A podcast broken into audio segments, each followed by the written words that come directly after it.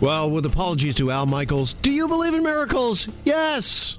Yes, I do, because the uh, coach, Tim Cunningham, is on the phone and joins us now here on Global News Radio 640 Toronto. Coach, 40 years ago to the day, uh, tomorrow, that the miracle on ice happened. Can you believe it? Wow, it's gone by in a flash of an eye. And uh, what a great night. I didn't get to see the game. I was actually playing hockey that night in Buffalo. And uh, they were giving updates uh, over the PA system uh, as the game went on. And I just remember playing in a game where both teams were losing interest pretty quickly because it looked like uh, the U.S. were going to win that game. Yeah, you know, it's funny because it's one of those moments, and uh, I think there's certain signposts for certain generations, certain uh, markers. You look back and you think, uh, where was I? Uh, I was also playing hockey. I was like 10, 11 years old, and we were at a tournament in uh, Colorado, and we were billeted with uh, a U.S. family. So I had kind of a very unique experience as a, a Canadian sitting there watching this game with a, a, U.S. family who obviously was loving it, as we all were, really. And for those that weren't around or or missed it, didn't experience it. Uh, can you put it into some sort of context for us, just uh, how this U.S. team, uh, how it captured everybody's imagination? Well, they really hadn't until that night. I mean, it, they uh, they uh, was a team that Herb Brooks put together of college kids uh, from you know from from you know from Minnesota, from the Northeast, a bunch of kids that had played against one another and they really weren't expected to do much. They were a good team. A lot of guys went on to play in the NHL, and they go up and they're playing against the Russians, which is basically a professional team, the same team uh, that had played, you know, against the Canada in the '72 series and and against the WHA and had won the Challenge Cup, and they were and and they were called the Red Machine, and they were they were absolutely just that. They were almost robotic, and they had really had their way with the Americans in the pre tournament games. And there was one, I think, just a week before in Madison Square Garden in uh, New York, where the Russians absolutely destroyed the Americans.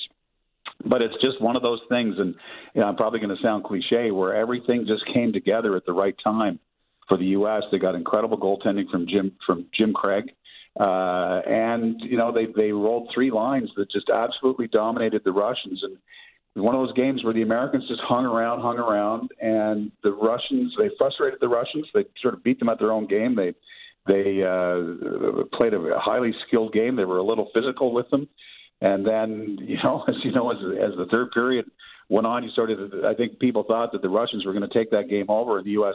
didn't relent at all, and and end up walking away with the game. And that wasn't the gold medal game. They had to. I think they had right. Yeah, a lot of people forget that. Uh, they think yeah. that the U.S. won the gold after they beat uh, Russia, but they didn't. No, I think they had to play Czechoslovakia or Finland, I think, after that to, to win the gold. But this was just it was a it was a Friday night, and uh, um, you know basically North America stopped uh, as that game went on. And as I said, I was playing in a game in Buffalo, and I remember, you know, not wanting to be in that game. We, we were in a rink at Nichols uh, Nichols Academy, and and uh, we could see the TVs on in the background, and really, I had no interest in the game we were playing in. yeah, you know, I think that this team, this U.S. team of 1980 at Lake Placid, captured everybody's imagination for a couple of reasons. One is it's the ultimate, uh, as you've uh, kind of alluded to and mentioned, David versus a Goliath, because I Absolutely. think we we need to remember and remind everybody that this was pre NHL players in the Olympics. And you're right, the, the Russian team was as close to a pro team as you were going to get at that time in the Olympics because it was Tretiak, it was all those guys. And a lot of Russians, I don't think in 1980 had kind of made their way over to North America in the NHL. So it was really stacked, right? Oh, absolutely. And and you have to remember, it, it was a professional team. This this was their these guys that were on the Russian team. Their job uh, in in the Soviet Union was to play hockey. It's not like they went to other jobs where these kids uh, that played in the U.S. were university students, uh, and uh, you know th- th- this was a team that trained all year round. They had won world championships. They'd been absolutely dominant for a decade, and uh, this was sort of the one the one uh, uh, blemish on their on their record for almost 15 years. So this was a this was an incredible group of players. Some of the best players uh, of all time played on on that Russian team, but Herb Brooks had just always had a way of motivating guys. And the one thing that is true in the movie Miracle, if you've seen it, that uh, he went into training camp. I, th- I think the training camp was in Colorado, And you know how we, you know, as Canadians, you know, the World Junior team, it takes forever to pick a team. He just went in and, and wrote out 23 guys, 23 names,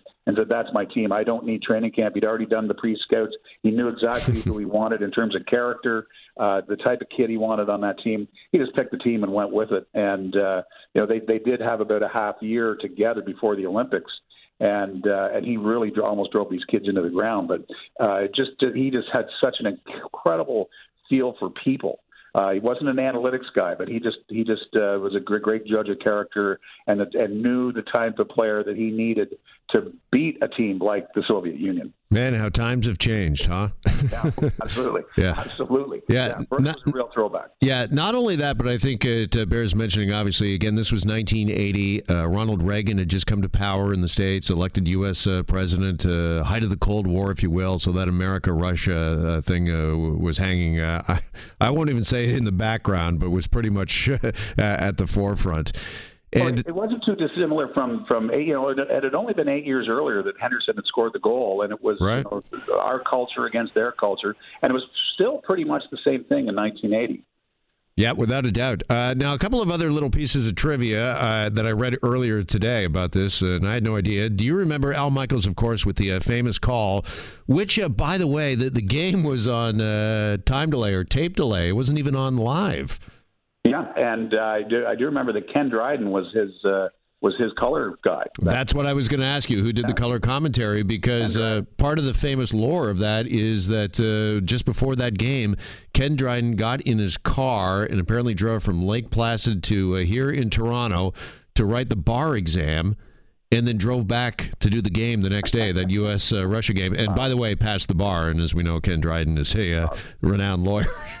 pretty smart guy. I think it was Ken Dryden, a bad sweater and a turtleneck, I believe. Yeah. that and about the only celebrity in the crowd. I found this really interesting because uh, most big uh, games now, hockey games. Uh, I mean, just look at a Leaf game. I mean, uh, 99 could be in the box. A Bieber there as well. We're, we're used to as celebrities, but apparently the only kind of big name celebrity in the crowd for that game, Jamie Farr. Klinger from MASH. We're glad. Huge. yeah, where does this rank, just finally, Coach, uh, for you when it comes to uh, sporting uh, moments, the uh, the Miracle well, team? I, when you told me that you were coming on today, I wrote down a few. I mean, that's definitely up there. Uh, I think Henderson's goal is still uh, the number one thing where I remember where I was. I was in grade school beside Mr. My, I think my grade five or four or five teacher, Mr. Mr. O'Brien. Um, Kawhi's, Kawhi's basket last year. I mean, that's got to be right up there. Sure. Uh, Carter, Carter's home run versus the Phillies. Uh, I wrote down Mario's goal in '87 in the Canada Cup uh, when they beat the Russians, and also Sittler's goal in '76 to win the uh, Canada Cup. Uh, Bobby Orr's goal where he flies through the air. Now that that's an iconic moment, but it wasn't an iconic series because in those days uh, the East Division it was the East Division and the West Division the NHL, and the West Division was pretty much made up of the six uh, expansion teams uh, plus the Chicago Blackhawks. I think there was one expansion team in the East Division, but the East always beat the West, and that with the Bruins won that series four games straight. But that was still an iconic moment. And then uh, made made more so, by the way, by that uh, Hall of Fame commercial now with the guy that uh, is the one empty seat because he got up to go to the bathroom.